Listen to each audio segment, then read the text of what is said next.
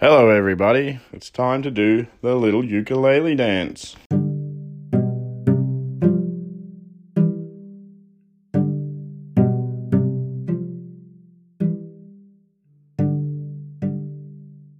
Five podcasts in, Chachi, these ukulele lessons are really starting to pay off. I might do five beer reviews, five of my favourite beers from this month. Yay! Those espresso martinis have given me an idea.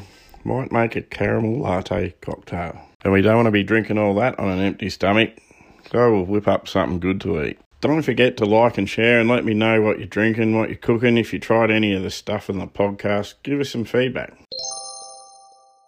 Thanks to everyone that has. It's been great fun. Now it's time for a beer after work. Probably my favourite beer in recent times came as quite a pleasant surprise. I haven't seen a Steinlager since the last time anyone in Australia gave a rat's ass about the America's Cup yacht race, until I bumped into this little box of amber beauty. The New Zealand brewery have a top shelf beer on their hands with this Steinlager Tokyo Dry Premium Lager. The added bonus is they're doing their damn best to convince you it's healthy. Low sugar, low carbs tells me you can go your hardest, fast and furious style. This is the bottle where New Zealand ingredients are given a workover from a Japanese brewing team to bring you this beautiful Tokyo love story in your mouth. It's the best dry beer I've had, top shelf.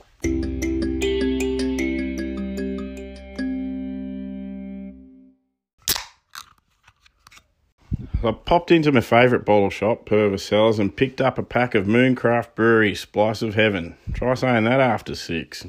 They're better than Dan's for beer variety at purposes, and they have most of the other stuff, but this is a beer review. Perhaps I'll do bottle shop reviews another day. I can tell you the worst bottle shop, Glen Ira Bottle Shop. Like a bad movie, it's the only bottle shop I've walked out of without buying anything.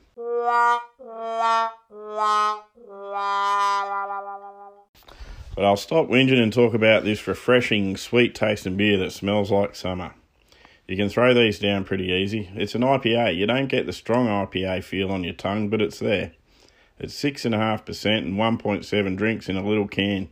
The Moondog doesn't lie about the pine, lime, and vanilla taste.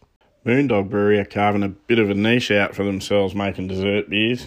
Could be a picnic beer. A splice of heaven on the picnic rug sounds pretty good.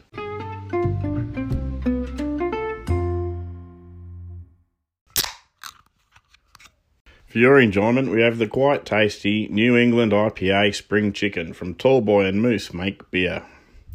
You might have to Google that shit. They got the zany Rocky and Bullwinkle type graphics going on on the can. It's all zany and wacky. It doesn't kick you in the mouth. Thankfully, it doesn't taste like chicken. It's 6%. With good advice on the can, like store cold and drink fresh. They have a brew pub in Preston and a website that might be worth a visit. It's a pretty mild flavour with good mouthfeel. Well done, tall boy and moose. It's another tropical tasting beer. It's not pineapple and chicken. You could find yourself pretty drunk on these easy to drink six percenters. Try them if you can find them. They're the sort of beers you get when you order those mystery mixed craft beer boxes. Booze Bud do a good one. I've got those for a while. You get two of each, cans, stubbies, so 16 altogether. You need two if you're going to try a beer properly. I found a few good beers that way. There's a few different options around. Uh, I think I got a box a month. Did that for about a year or so. Can't remember how much it was, 80 bucks. Or you could just go to the bottle shop every night and grab a couple. Independent bottle shops tend to stock more craftier beers.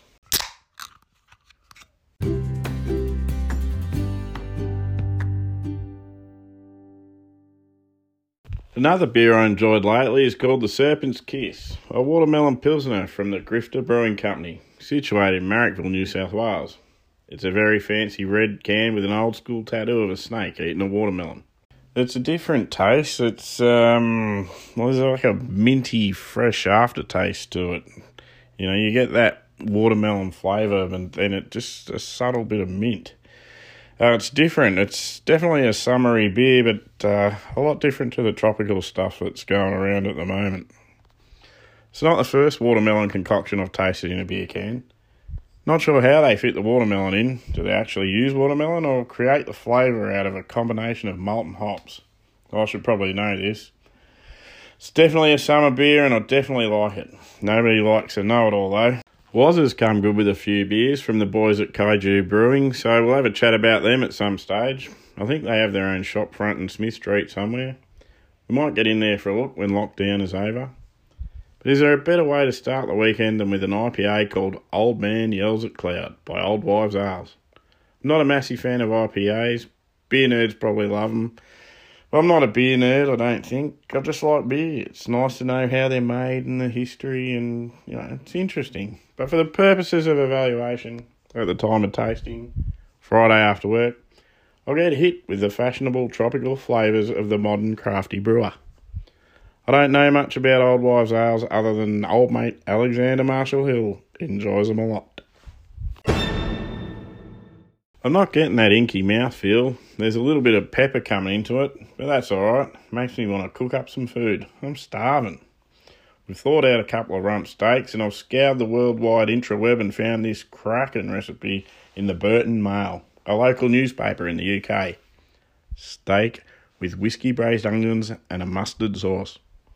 Just have to run it past the keto police, then get these onions and cows on the Bunsen burner. This is a recipe that covers all the classic smells and flavours we love. You got sizzling beef, braised onions, garlic. It's gonna smell magnificent. Mouth-watering flavours, mustard, whiskey, butter, salt, and a creamy sauce, and some broccolini for good luck. How good is this? I'm so excited. Thank you, Burton, you bloody beauty, wherever you are. We'll need four onions, 50 ml of whiskey. I'm using Johnny Black, 600 ml of beef stock, 100 grams of salted butter, a clove of crushed garlic, four rump steaks, four broccolinis. Well, you can do any veggies you got. For the sauce, two tablespoons of whole grain mustard, half a teaspoon of English mustard, two tablespoons of salted butter, 25 ml of whiskey, 75 mils of double cream. Fire up your barbie nice and hot. Peel your onions, but don't cry, darling, you don't need to cut them up yet. Place them in a pan with the whiskey and beef stock. Cover and bring to the boil and simmer for 40 minutes. Use a slotted spoon to lift the onions out of their cooking liquor and set aside to cool. Keep your liquor. Get your butter and garlic on the go in a pan over low heat. Season your steaks with a bit of salt and pepper, then brush them with your garlic butter. Get them going on the barbie. When you flip your steaks, give them another brush of the garlic butter. To make the sauce, put both types of mustard in a pan with a tablespoon of the butter, 200 mils of your reserved cooking liquid from the onion, your liquor. Pour in some more whiskey, then flambe. Yeah, you heard me right. Flambe to burn off the alcohol. Place over a medium heat and simmer until the liquid is reduced by half. Stir in the cream, season well, whisk in the remaining butter to finish.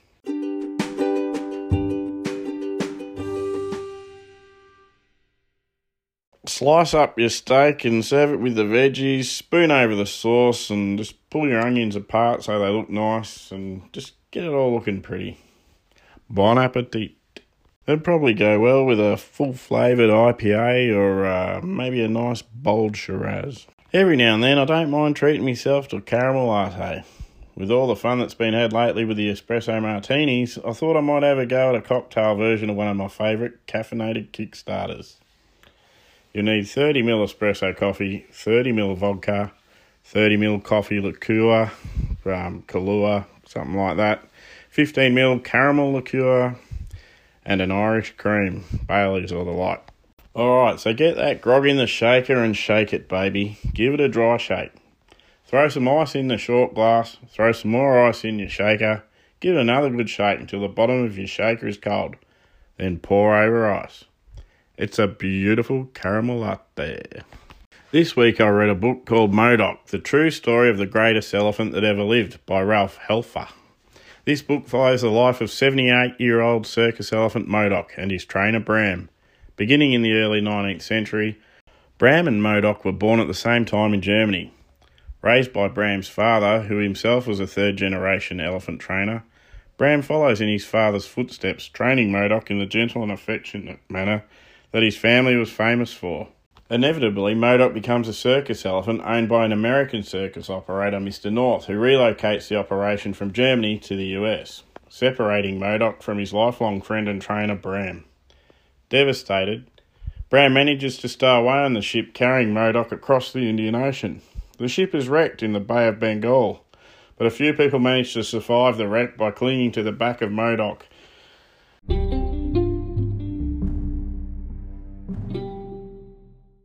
Modoc and Bram recover in India, where the Maharaja has heard of their plight and takes them under his wing.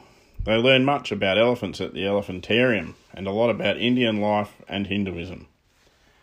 When they hear a rumour that the circus owner, Mr. North, is looking to recover his animal and charge Bram with theft, they live a life on the run, walking across India, eventually finding work as a team in the teak forests. A rebel war spells tragedy for Bram, and Mr. North eventually catches up with the GI and lays claim to his elephant, and against his better judgment maintains the services of Bram and Modoc. Modoc and Bram become stars and survive many interesting encounters travelling with a circus across the US. Ten years pass. Mr. North sells Modoc from underneath Bram. Eventually, Modoc is saved from a life of neglect when she's purchased by Ralph Helfer, a Hollywood animal trainer who nurses Modoc back to health and reconnects the elephant with Bram. So, without giving too much away, this book would make a great Disney movie or a HBO TV series. So much happens to Modoc and Bram. The story is interesting, but I found the writing all a bit one voiced for a story with so many characters. If you love elephants, and who doesn't, you'll enjoy reading this book about Modoc, the greatest elephant that ever walked the earth.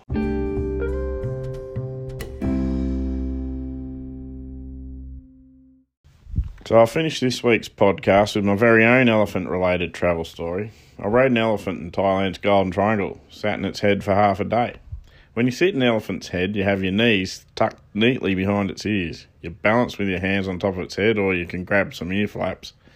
The alarming thing about sitting on the elephant's head is its ability to slap and pull on your legs with its trunk. I was terrified of going under one of its big hooves and being squashed like a grape. And I also found out that elephants can shrug their ears like we shrug our shoulders.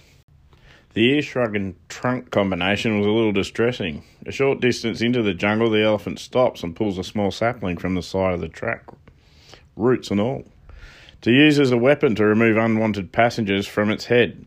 After several swats on the legs, I pulled the sapling from its trunk and threw it as far as I could into the jungle. The bloody thing stopped dead for a fuck you moment stepped into the jungle to retrieve its weapon, returns to the track and starts whipping me again. At this stage, the elephant was given a stern talking to by its trainer. From memory, the rest of the journey was incident free. We rode into a remote village in the Golden Triangle at sunset like kings. Thanks for listening. Your feedback, encouragement, and advice has been great. Let me know if you try any beers or cook something good. I love everyone's thoughts on different beers and food. Hope you find the time to treat yourself. Now it's time for the ukulele. What a treat.